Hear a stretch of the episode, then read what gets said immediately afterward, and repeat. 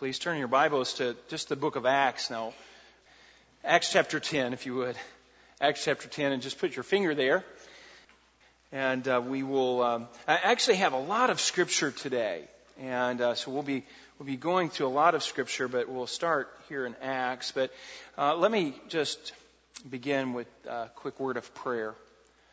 Father, I thank you for just your goodness in our life. Lord, uh, thank you for music, allowing us to express our love for you, our joy for our position in Christ. And Lord, just singing of your redemption and what you've done through the blood of Christ on the cross. What a wonderful, what wonderful theology is ours that, that can put our minds to rest that things are settled in eternity forever. And we can just enjoy our life and enjoy relationship with you even here in this earth, on this earth and in this world. We just thank you. You're such a loving and gracious God. Lord, I pray that you would bless our time in your word. Make me clear, Father, where things are unclear. Make me um, accurate Lord, above all, we, we are all searching for truth and, and, we want to know what's right. And Lord, we're so dependent upon you, even our own mind. We, we know that we can get things wrong. And, but Lord, even in diligent study, Lord, help us to be accurate. We know that we're dependent upon your Holy Spirit to illumine your word to us. And Lord, I pray that as the word goes out today, that it would go out with power and with clarity, with understanding. And Lord, we just thank you for the privilege that is ours to, to be able to, to open your word and understand its truths. We pray these things in Jesus' name. Amen. Well, for the past two or three Sundays, we have been uh, focused on um, the atonement, the work of Christ on the cross, the purpose of his death, and and we've uh, looked at the, uh, the per, not just the purpose of his death, that, that it was a sacrificial substitutionary atonement, but the fact that for whom did Christ die? We have been looking at that question. And um, we want to we want to encourage you if you have not been here for the past uh, couple of weeks uh, that you would get the the uh, DVDs or or whatever they're making these days. I, was I almost said eight tracks, but I know better than that. I said I said cassettes the other day, and, and the kids looked at me like, "What are what are those?" You know. But uh, we do have DVDs of uh, or, or CDs, CDs, not DVDs. I don't know. You know what I mean? It's just and you can you can get those. Just uh, there's a card there. Fill out what you want, and um, and someone will um, will make those DVDs for you. And and I would encourage you because we've we've gone over the past. This is the third sermon now, and uh, we we've just um, intensified our study on the idea, the biblical idea of an atonement and what that is. And I would encourage you to get those because they've laid a foundation. Uh, today we're, we're just going to go through a lot of scripture and just see how, how we are to handle these verses that seem to contradict. And I, I will just acknowledge right off that this is no easy task. The, the church for, for many years has been, um, has been debating this issue.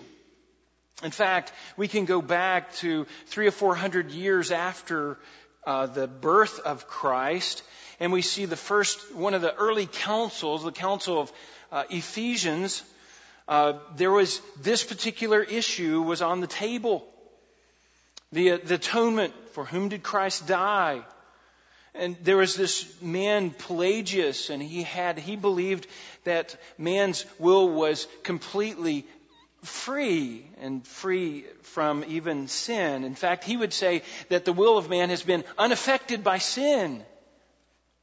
And and he would also say that man then was free to choose to not sin. It, he didn't sin by very nature, he just chose to sin. And uh, he believed that uh, uh, that you can believe, you can have faith apart from God working at all in your life. And so uh, you can see then the next step how easily it would believe it would be to believe, and he believed this that justification was just merit, just something that we that we did. He would leave that door open, and you can see the church kind of following in those footsteps. But there was a there was a, a theologian at that time. His name was um, Augustine, and he fought vigorously against Pelagian. And the church recognized at that time, even at that time, that this was a heresy. This was not what Scripture says. This was, this was a wrong direction. And the base of the argument was, is salvation primarily a work of man, or is it primarily a work of God? That's kind of what it came down to.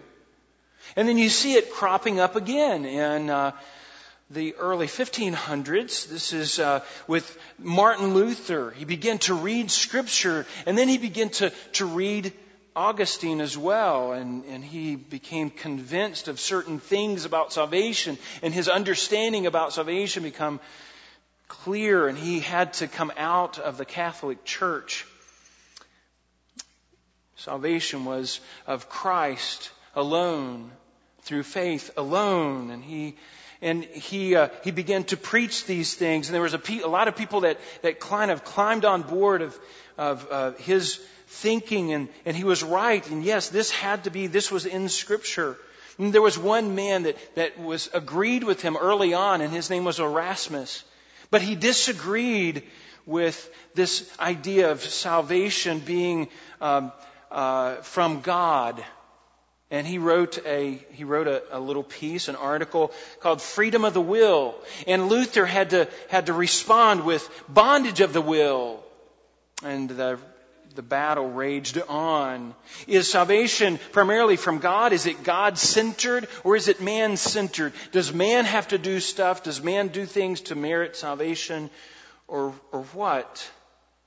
And even again at the church, at the church early on, even at this time, the church recognized, yes, that's what Scripture says. Scripture says that it is a, a God-centered salvation, and they rejected, they rejected um, Erasmus and his teaching. And right after Martin Luther, you have John Calvin. John Calvin in the later 1500s he was just preaching really the things of Scripture of, of, that day. And as a reformer, as one that had come out of the Catholic Church. And he was just preaching through Scripture, and, and the church agreed, yes, this is the correct. He was a, he was a pastor in Geneva. And he was preaching these things, but then there was a, a young man that rose up, and his name was Jacob Arminius. And Jacob Arminius, he came against Calvin and says, no, this is wrong. And, and he, uh, he preaches against uh, John Calvin.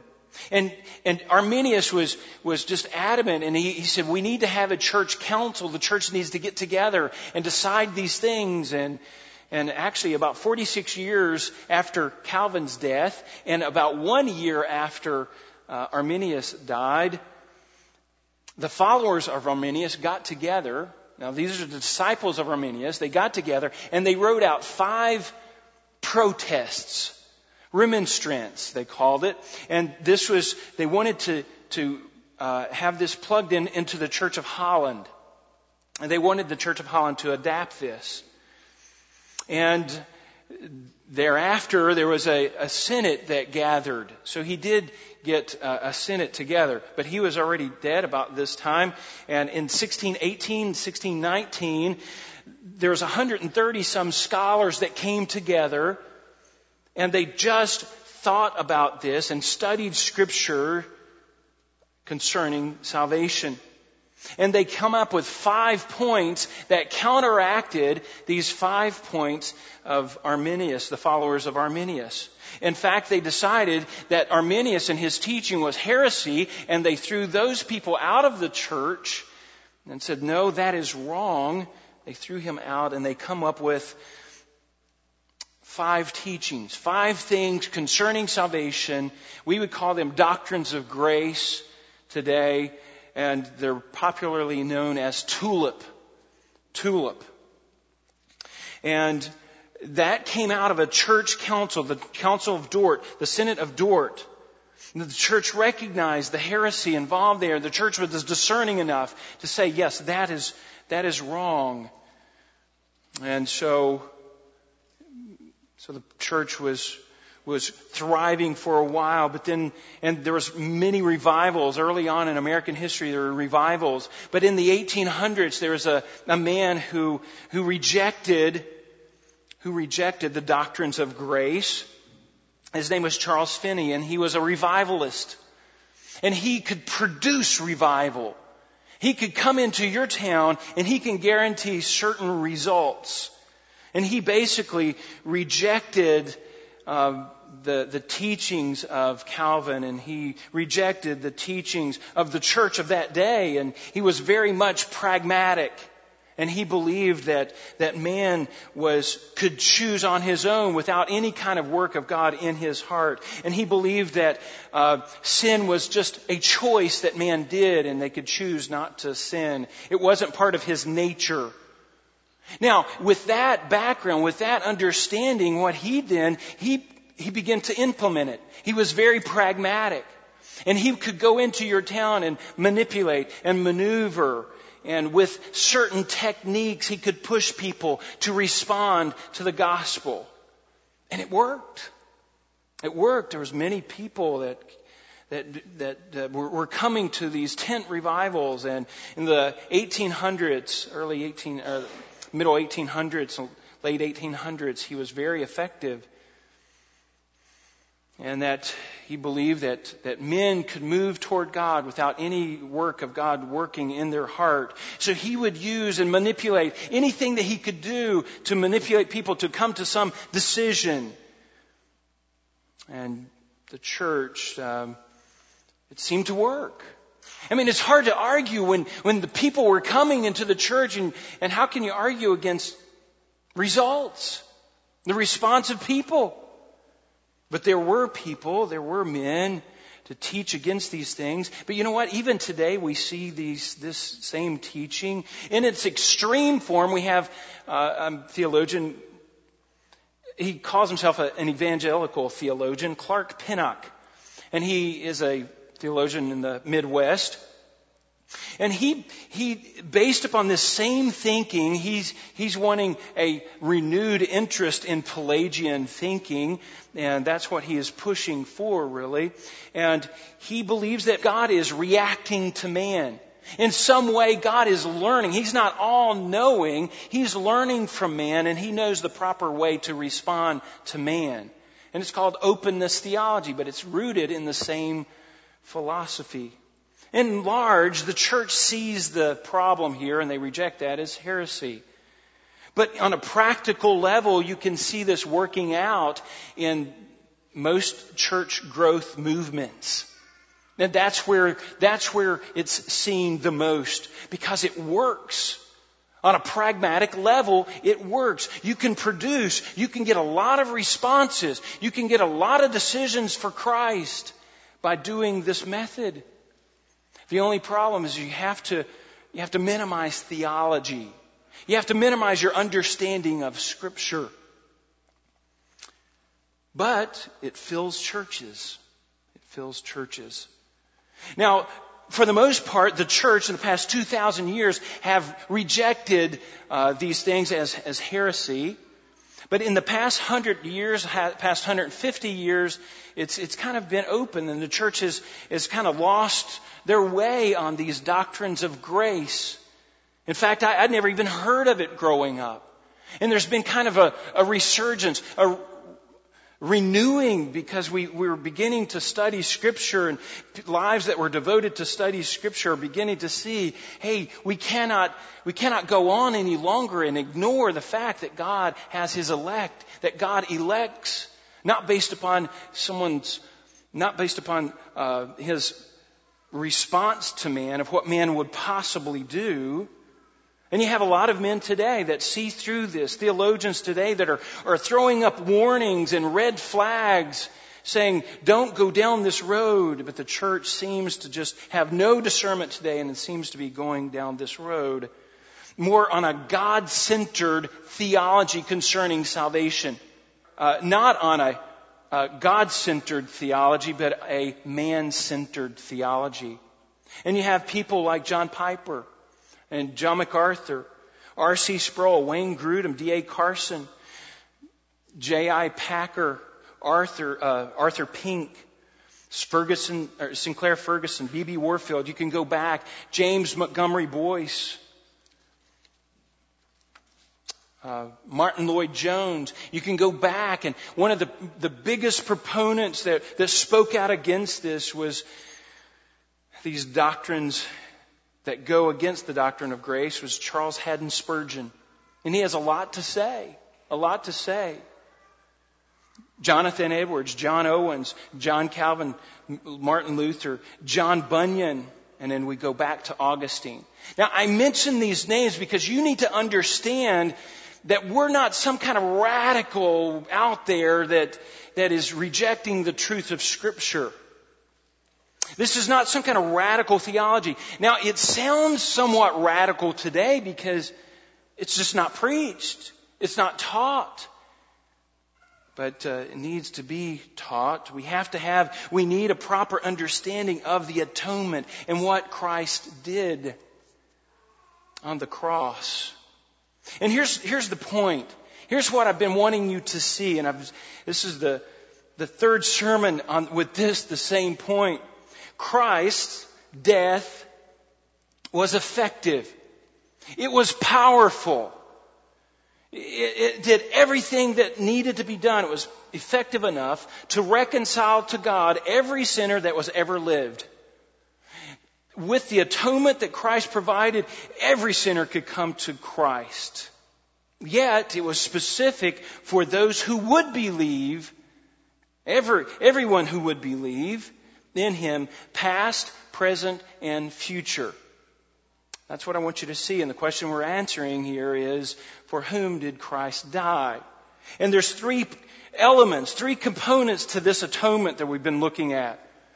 That Christ's death, what Christ's death accomplished. And number one, it's a full atonement, not a partial atonement.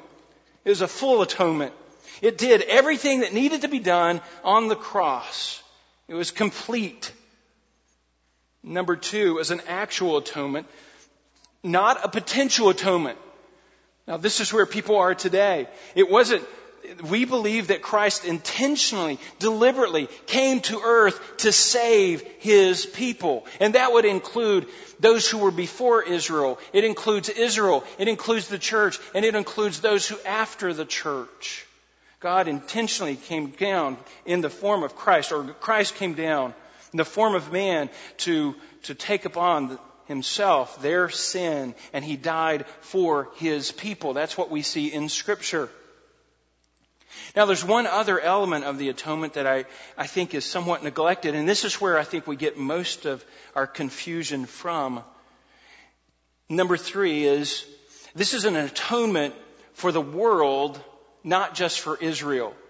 Now you're first gonna think, oh, I thought you believed it was just a, a limited atonement. Well, that's why I don't like the word limited. I prefer a particular or definite atonement. The word limited is not the best use of that word, not the best word, but because we can use the terminology of scripture and scripture uses the word world. Uses the word world. And this is an atonement for the world, not just for Israel. And I think this is one of the reasons that we, we, we have gone astray. We, we don't quite see it in Scripture because we are beginning to, well, there's three things, actually, three categories in which I want us to correct our thinking, things that we need to remember when we come to Scripture so that we can understand these difficult passages concerning the atonement. Because it is a difficult concept to grasp. And sometimes we look through scriptures and sometimes the wording and sometimes the, the, the culture of the day and, and, the history that we fail to understand causes us to, to be confused about this issue. And So I put them in three categories. There's three reasons for misunderstanding today.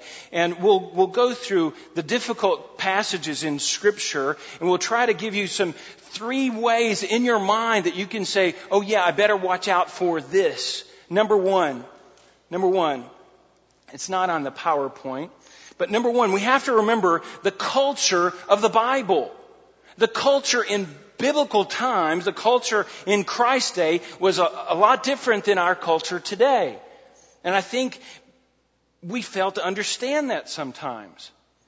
In scripture, what we see that is that the Jews really struggled about the spread of the gospel because of one thing. Turn over, you're already in Acts chapter 10. Look at verse 28. Verse 28. And let me just set the context for you. Peter had been requested by Cornelius to come, please come to my house and explain to me this gospel that you're talking about. Now Cornelius was a Gentile, and that therein lies a problem. Because Peter was a Jew, obviously. And here's what he says. He goes in, let me, let me go further with this setting the background here. He goes in and he's tired from his journey. He goes up to, to, to sleep on the roof and he has this vision. Uh, that God had given him, and the vision was about these unclean animals, and, and he had to learn a lesson. Now look at verse 28. And he said to them, this is Peter talking to Cornelius and his family, this Gentile family you yourself know how unlawful, it's not just a preference thing, it is unlawful, it is unlawful, it is for a man who is a Jew to associate with a foreigner, a Gentile, or even to visit, to visit him, and yet God has shown me in this vision he's talking about has shown me that I should not call any man unholy or unclean. Now you need to understand that. That sets the tone for the New Testament church. That whole mentality. There's a prejudice there. And you can see how that would be in conflict when Christ tells these men to go and make disciples of all the nations. You could see an immediate conflict. Wait a second. All the nations. You mean all the Jewish people in all the nations? What, what do you mean? And so when the Holy Spirit comes upon them, they're, they're, they're seeing huge results with uh, the church begins to grow and things, and then it begins to spread. Then there's real problems with that, and, and the Jews are saying, no, this can't be. You know, how can, how can God, who, who made an atonement for us, now, if you notice, if you remember in, back in uh, the passages we looked at, he made an atonement for us. The Jews, we are God's people. The atonement was for us. How can it be for everybody else?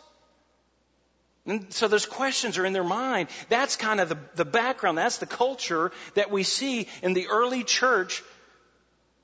Look at chapter 17, verse 13. There's a lot of passages, but just for the sake of time, I want to, we'll, we'll skip to this particular verse. Acts chapter 17 verse 30. Therefore, having overlooked the sin of ignorance, God is now declaring, He's now declaring, this is, this is huge. He is now declaring to men that all people everywhere should repent. Now, think about it this way the nations, they all had their individual gods. The Egyptians had their gods. The Mediterraneans in, in uh, Abraham's day, well, they had their gods. The Greeks had their gods. The Romans had their gods.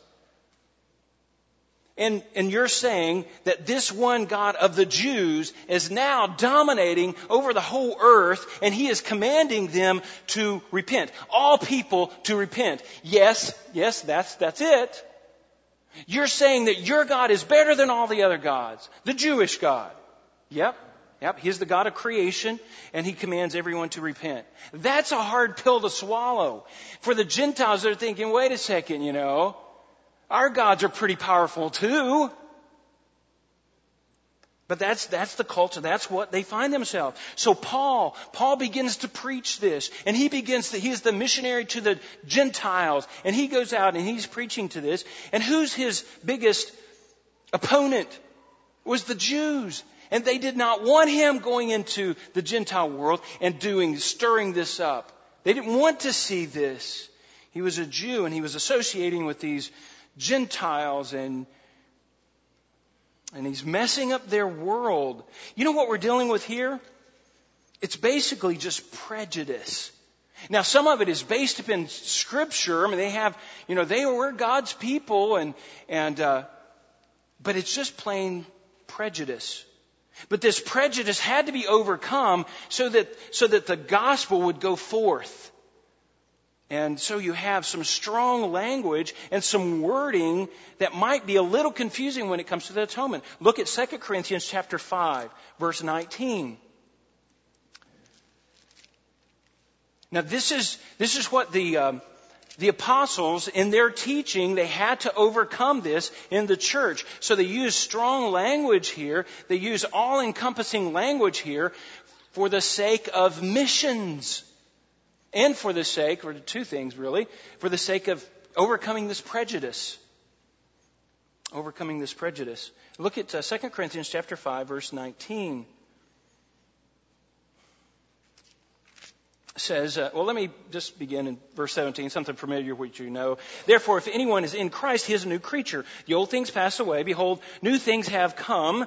Now, all these things are from God who reconciled us to himself through Christ and gave us the ministry of reconciliation. Listen, God is a saving God. He desires to save people. He loves to rescue people. That's what he wants to do. And he's given us, his children, the ministry of saving and rescuing people and reconciling them to God, getting rid of the sin in their life so that they can come to God who reconciled us to himself through Christ and gave us the ministry of reconciliation. Namely, and here it is, that God who is in Christ, who was in Christ reconciling the world to himself. Now what we do is in, in just our generic thinking, we look at that and we just say, well, the world to himself. Every single individual he is reconciling to himself. Now, you can see why that would be a little confusing. He's reconciling every single individual to himself. Well, no, Paul is talking in the, for the sake of missions. Look at the context here. Himself, not counting their trespasses against them, and he has committed to us the ministry of reconciliation. Again, he's using that term, going out and reconciling to people to God, using the gospel to bring people to Christ. Therefore, verse 20, we are ambassadors for Christ as though God were making an appeal through us. Well, that's exactly what it is. We just go out and, and stumble with our words and we just go out and present the gospel, but through that, that message, God is working in the heart and He's making that appeal. And we beg you, we beg you on behalf of Christ, be reconciled to God and he made him who knew no sin to be sin on our behalf so that we might become the righteousness of God.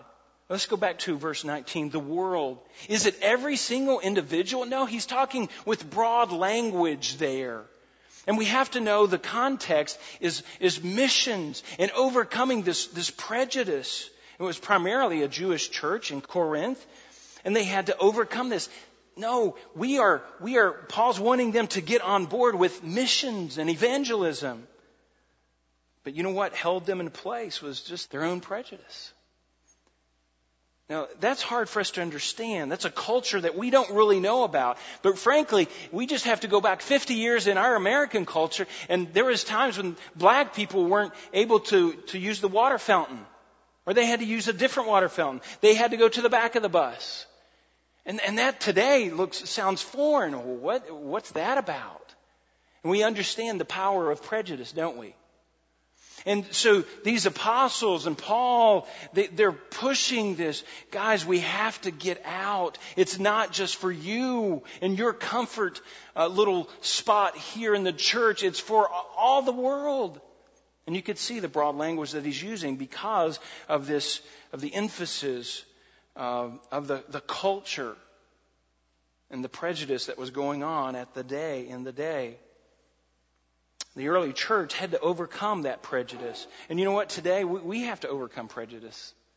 We have to overcome the, the things that make us feel uncomfortable about other people, about the poor people, or maybe the rich people. It's, it's hard to associate with the rich sometimes. And we have to go across those cultural boundaries and say, say, you know what? Christ died for you. I don't know matter, no matter what God you are serving now, He trumps all of your gods and you need to repent. that's a, that's a pretty strong message. It's a strong message. So when we're reading scripture and we come to difficult passages that way, remember the culture of that day, the culture of the early church. It was hard for those Jews. And remember Peter. Peter would slip back and Paul had to confront Peter because he was going back to that, that old prejudice. You know the stories. Let me give you another one just real quick. Here's another principle. Turn over to first, 1 Timothy chapter 4. When we're reading scripture, we have to remember this. 1 Timothy chapter 4 verse 10. Now I'm going to call this the principle of a both and. Now I'm picking up that term from a man named George Zemek. He is a brilliant theologian of our day. Uh, he is just uh, he uh, he's brilliant in his in the in the languages, both Hebrew and Greek, and that's where he lives. So if you read anything of him, you better know Greek and Hebrew because he is difficult to deal with. He's difficult to understand. But he delves into these things and he's, he's looking at this atonement and he comes up with this principle of both and. There's both and principle and we need to notice it. Verse 10 says, now the context here is about godliness and Paul is explaining to Timothy that you need to be godly. And he says, for, for it is, for this we labor and strive. We work hard at being godly because we have fixed our hope upon the living God. That's a beautiful picture. Who is the Savior of all men. Wow. He's the Savior of every human being, every individual. Now, look what he does, though, especially of believers. Now, wait a second. He's the Savior of all men, but especially of believers. Well, obviously, he's talking about in some different way. He is the Savior in some different way. And there is a sense in which when God comes down, when Christ came down and died for His elect and is re- rescuing His elect, there's a sense in which it benefits the world. All human beings, all people.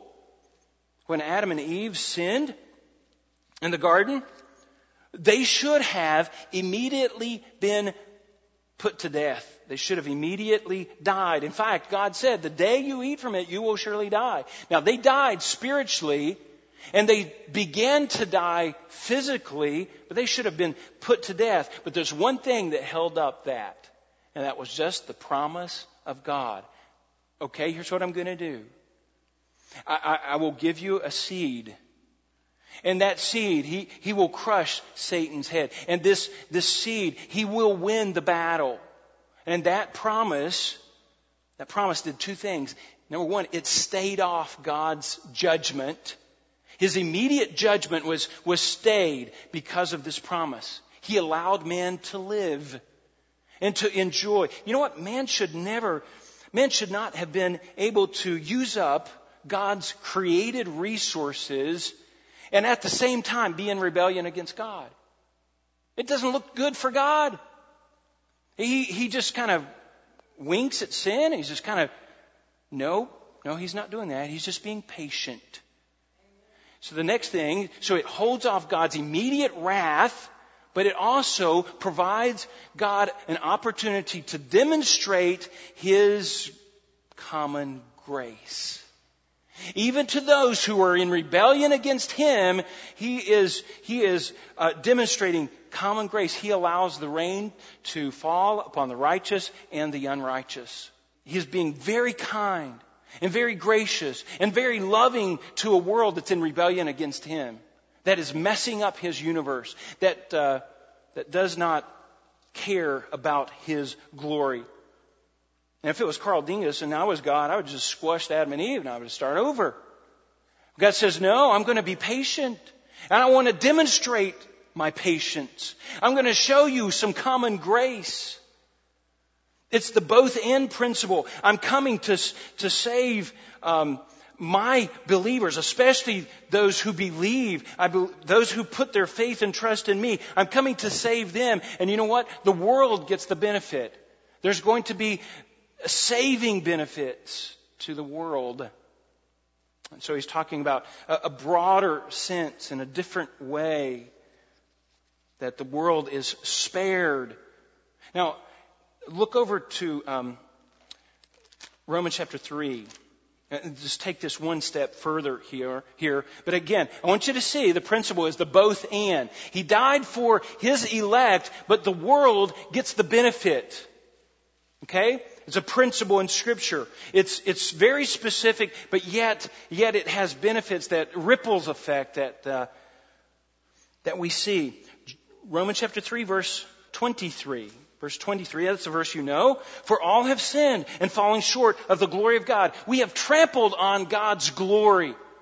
We have not esteemed it like we should have. We've, we've kind of thought it's, it's no, you know, we just kind of thrown it away. We've trampled on it. We've fallen short of it. Being justified as a gift. It's obviously God has to work in our hearts. God has to give us this gift of salvation by His grace through the redemption which is in Christ Jesus. There's the only way we can be redeemed is in Christ Jesus. Now, here's the verse I want you to see, verse 25. Whom God displayed publicly. He wanted everybody to see displayed publicly as, as a propitiation, as a satisfaction, as an appe- appeasement to God in His blood. What is He talking about? He's talking about the death of Christ in His blood through faith. So our redemption is only in Christ Jesus, and it's only in that, through that propitiation of His blood, the satisfaction of the atonement, the blood, through faith now, look at this. This was to demonstrate, what was the this? The death of Christ on the cross. Now, this was to demonstrate, it says, His righteousness. And the His there is God's righteousness. Now wait a second. We all know God's righteous. But I tell you what, if we just looked at this and look at the, just the passage here, Paul is saying, we have trampled on God's righteousness. We have fallen short of His glory. We don't measure up to what he, His expectations for us are. So, so, He sent Christ to die on the cross for our sins, but it was also, it's both and, it's also a demonstration of His righteousness. What does that mean? That means He takes sin seriously. His holiness demands it. He cannot just excuse sin away. And he reiterates it. He says the same thing again. He says, because in the, in the forbearance of God, in the patience, loving kindness of God, he passes over, he passed over sin previously committed. It's as though nothing, you know, that, as though he, he had ignored it. But yet, for the demonstration, I say, of His righteousness. He is demonstrating His righteousness. He is saying, I'm a righteous God, and you better be careful. You say, well, I thought Christ died for sins, and, and He took upon him, uh, Himself our sins, and well, yes, that's true, but at the same time, one of those ripples effect, this both and principle, is that yes, it was a demonstration that God takes sin, righteous, uh, or, right, uh, sin seriously. And he is a righteous God. In fact, let me go on. His, his righteousness, he's demonstrating his righteousness at the present time so that he would be just. It appeared in the past that God was just unjust. I mean, he, he didn't care about sin. He, he, he would just let it go in his, in his world, in his universe. But all that wrath was placed upon Christ, and we see the righteousness of God and how seriously, here serious that is so that he would be just and the justifier of the one who has faith in him. And, it's, and he goes on to say in verse 27 to 30 that it was the Jew and the Greek. It's by faith, but it's the Jew and the Greek. And he had to preach that and preach that and preach that because they, they just had a hard time getting it. My point is, though, in this passage is the fact that it's both and. Christ came down to save his elect, but it had ripple effect to the world. Now, this is where, uh, this is a crucial passage. Well, let me show you one more. John, uh, John chapter 11. This is a passage we read last week. John chapter 11 and verse 51. And you know the context here. We, we kind of went over this. The, the, the chief priests and the Pharisees, they got together and they said, uh, you know, what, what, are we, what are we going to do? This man is uh, doing all of these signs and the, and the whole world's going after him. They're all going to believe in him if we don't do something. And there's two factions here. Jesus and his ministry, and his ministry is growing in popularity, and their ministry is just diminishing. And they said, this can't stand. We're gonna, we're gonna butt heads here, and this is gonna cause a civil war. And uh, look at verse 48. If, if we let him go like this, all men will believe in him. And the Romans will come and take away both our place and our nation. Okay, you understand what's going to happen. Rome's going to see this, this struggle, this civil war here. And they're going to come and they're just going to squelch all of us, and the nation's just going to be destroyed. Now, but one of them, this is Caiaphas, he said, who was the high priest that year, said to them, You know nothing at all, nor do you take into account that it is expedient for you that one man die for the people. Now they mean it in a certain physical context. They're not thinking atonement here. Die for the people. It was expedient for one die for the people and that the whole nation not perish. Now look at verse 51. Now he did not say this on his own initiative, but seeing, but being high priest that year, he, he prophesied. He didn't even know what he was saying. He was talking in the physical realm, but in the reality, the, he said uh, he prophesied that Jesus was going to die for the nation, and not for the nation only, but also, or but in order that he might also gather to himself, or gather together into one the children of God, all of the children of God, who are scattered abroad right now. The purpose of Christ's death was to, scatter, to, to gather them around and bring them in and, to, and to, to save them. But who gets the benefit? The nation uh, on a completely different level, on a more of a physical level. And, and that's you see that both and. There's some benefit there. And Christ, of course, did die for the nation, but not in the same way they thought. But it did stay Rome's hand. Rome didn't come and crush until years later. Now, the same structure is found in 1 John chapter 2. Same structure, same author. So turn over there, 1 John chapter 2. This is a little bit more difficult passage for us to understand, but I think it's crucial. And this shows the both and principle. 1 John chapter 2 verse 2. Let me begin reading verse 1. The context here is John, who is um, who is the pastor of the church in Jerusalem, and he's writing these things. This is early in the church's history. And the question has come up, how do we deal with sin? And when we sin, does that mean we're not saved anymore? Or what do we do with this? And he's talking about sin. He says, My little children, verse 1, I'm writing these things to you so that you may not sin. And if anyone sins, we have an advocate with the Father. Now that's wonderful news. Here's how to deal with sin Here's how to deal with sin. We have an advocate with the Father. We, we come and confess that before God. And his, the advocate is Jesus the righteous. I like that. That's his title, the righteous. Jesus the righteous. And he himself is the propitiation for our sins. He, he didn't make provision. No, he himself is that propitiation for our sin. It's a strong word, this propitiation. And it, and it shows intent and deliberation that He came for us to, and it says for our sins. But then look, then He throws our theology into a, a tailspin. And not for ours only, but also for those of the whole world. What, what is going on here? Why is John, why is John talking like this? Well, is he saying, and we have to ask the question, is he saying every single individual Or is he talking categorically? Plus, this is the early part of the church. Is he, is he saying that this to, to inspire them to go out for missions? To go into all the world? Well, he doesn't even pick up on that. Verse 3 says, uh, But this we know that uh, we have come to know him if we keep his commands. It goes back into the sin. Listen, all he's doing here, and you can see this, this isn't that complicated. He, he's just, he's putting this for emphasis. He's not saying every single individual. He is saying um, this is a missional statement, if you will. This is this is to go out into the world. It's not just for us.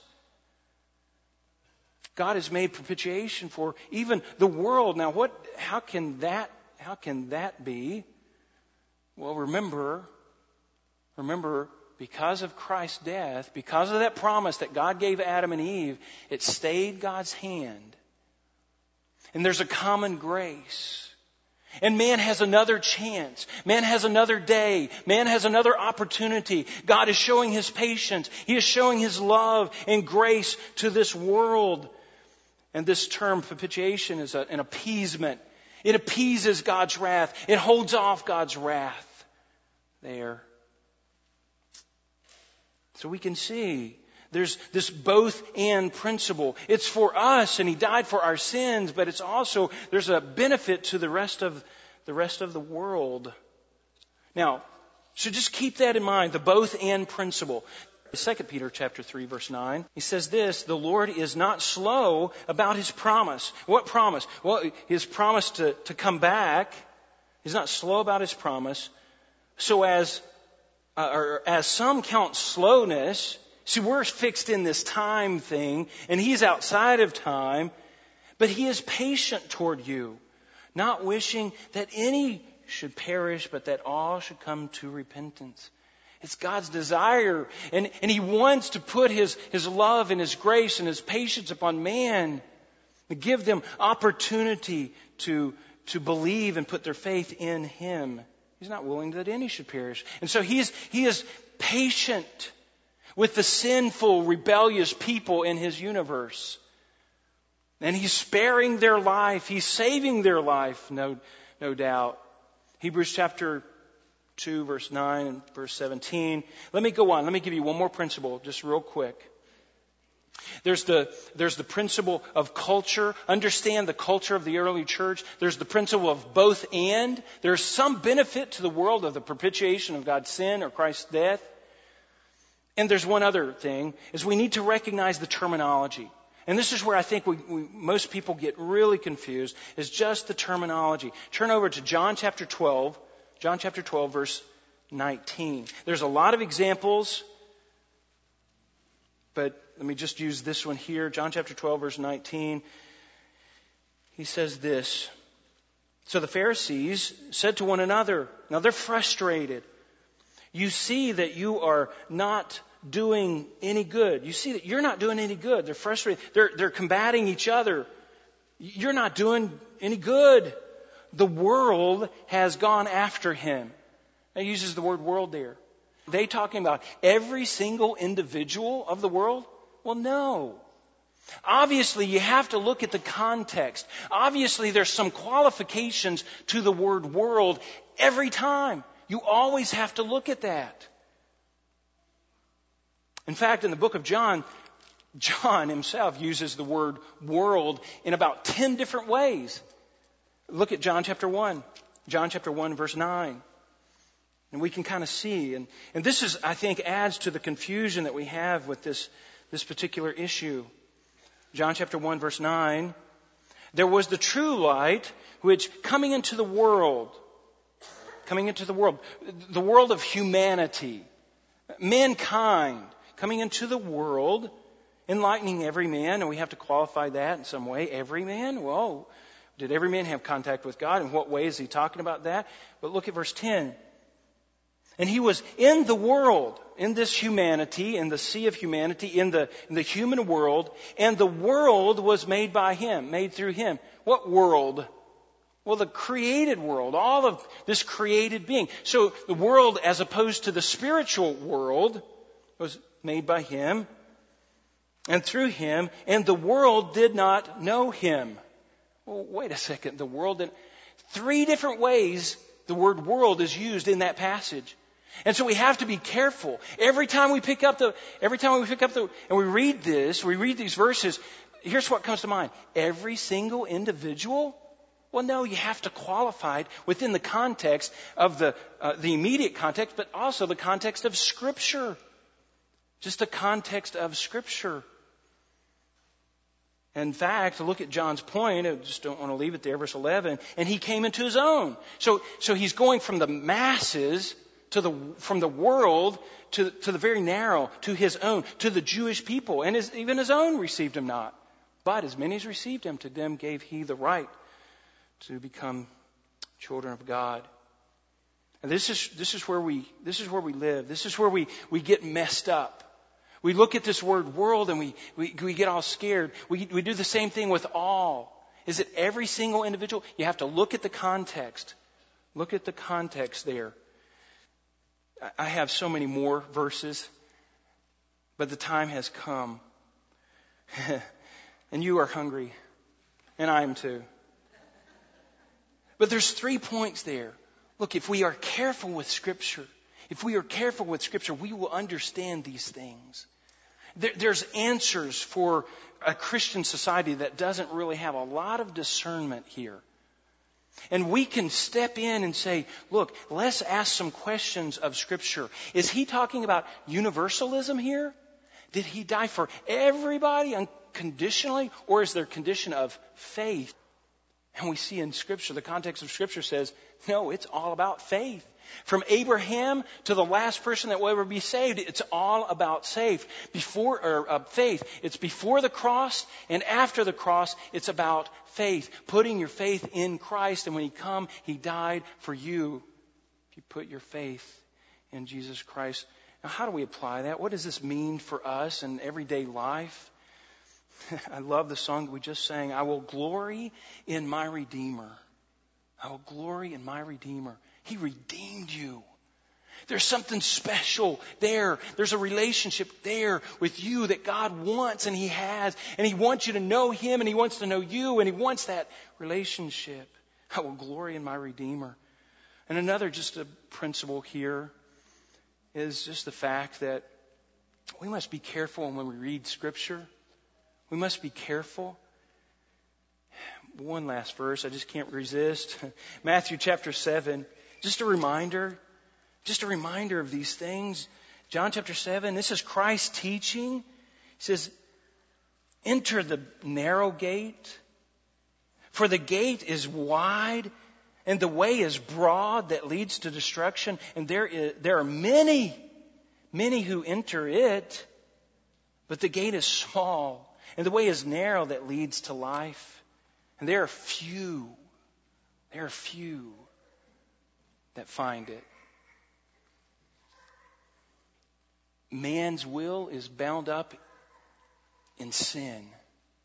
He cannot just choose to glorify God and to please God with his life. No, it takes faith. It takes a work of God in, in his life. This is a God centered salvation. That's what we see in Scripture. And then we just want to be consistent with that. Now, let me just say one thing. In our, in our Constitution, we're not adding the word limited. We're just simply taking out the word unlimited because it's a little confusing. We just want to be as biblically accurate as we possibly can. We understand that we're a large church and, and it takes time to understand these things from Scripture. And we'll, we'll hit these passages as I go through and I just teach exegetically from the Word of God. We'll hit these passages. We'll go into depth into them. But for right now, we just look at our doctrinal statement and we just think, how can we make it more accurate? And that's our desire. That's what we want to do. There's not. Uh, in my opinion, I know that there's people that hate us. I've already been accused of things uh, and uh, spoken against because we're I'm teaching on these things. I mean, what pastor would get up there, especially in his first year, and teach upon this hard doctrine? There's people that don't like that I'm doing this, not in necessarily in this church, but there's a lot of people outside this church that, that are fighting it. And but we just have to be accurate. It's just our drive for accuracy, our drive to to know the Word of God. And you know, we just have to say, here's what we believe. Here's where we stand. Come what may.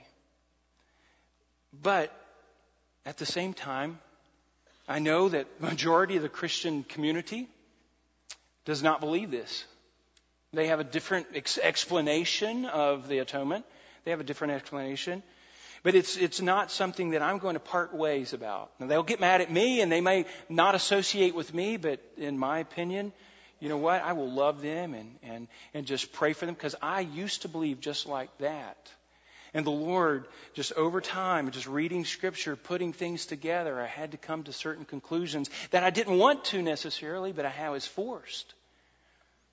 So the world, the, the, the, the Christian community is probably not going to be in agreement with us directly, but we can love them. We're not hyper Calvinist and we're not going down this road of just extremism and all of this. It's not, it's not anything like that. We're just trying to be biblical. Let's go to the Lord in prayer. Father, I thank you for your grace in our life. Uh, Lord, for, for the Holy Spirit to illumine our life. Lord, we would, we would just be so ignorant without the Holy Spirit. We would just take this word in a superficial way and, and not really understand it. But Lord, your work in our life and, and the Holy Spirit being there just helps us and illuminates us to these things, to this whole spiritual realm that we're just completely ignorant of. And we recognize, Lord, that salvation is from you and we're so dependent upon you. It is not, it's not just us. It's not man centered at all. It's by your grace, by your grace alone. We thank you and we pray these things in Jesus' name. Amen.